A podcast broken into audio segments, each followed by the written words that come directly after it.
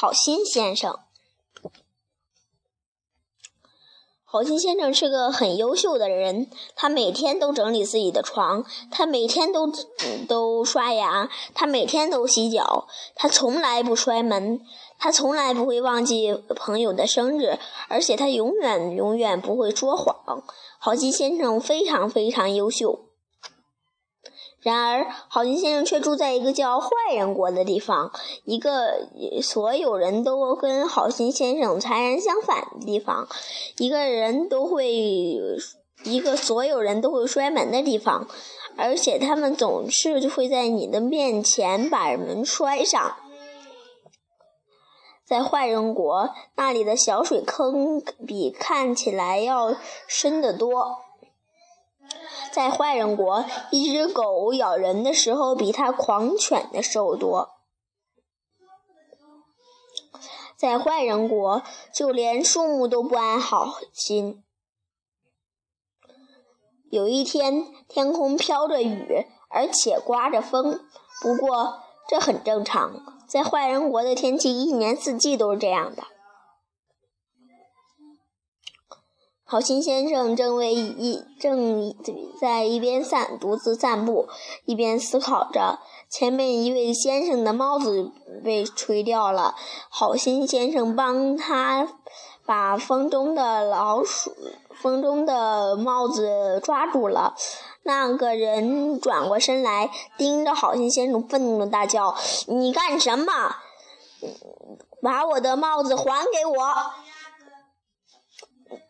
可怜的好心先生，他这样的事情总是发生在他的身上，看到了吧？助人为乐的事情在坏人国是不被理解的，而且不被接受，还会惹人生气。好心先生想要帮人提东西，别人就会告就会告他抢劫。如果他帮别人开门，那个人就会踢他的小腿。毫无疑问，好心先生过得并不开心。实际上，他痛苦极了，所以他独自，他决定独自去散散步，思考一下这这个问题。他走了好长时间，他沉浸在思考中，以致没有被发现自己走了有多远。他沉浸在自己的思考中，嗯，所以不小心撞到了别人。好心先生紧张地说：“啊啊，真是，对，对，对不起，没关系。”那个人说完就愉快地走了。好心先生对自己说：“没关系。”他竟然说没关系，这辈他这辈子从来没听别听过别人说没关系。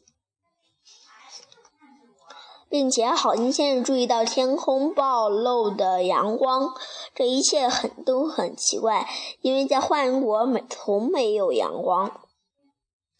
接下来，好心先生发现身边有个垃圾桶，没有多想，他把所有的垃圾都整整理好了。一位努力一位女士对他说：“谢谢你。”好心先生使劲儿地盯着他看，他从来没有听过别人说谢谢。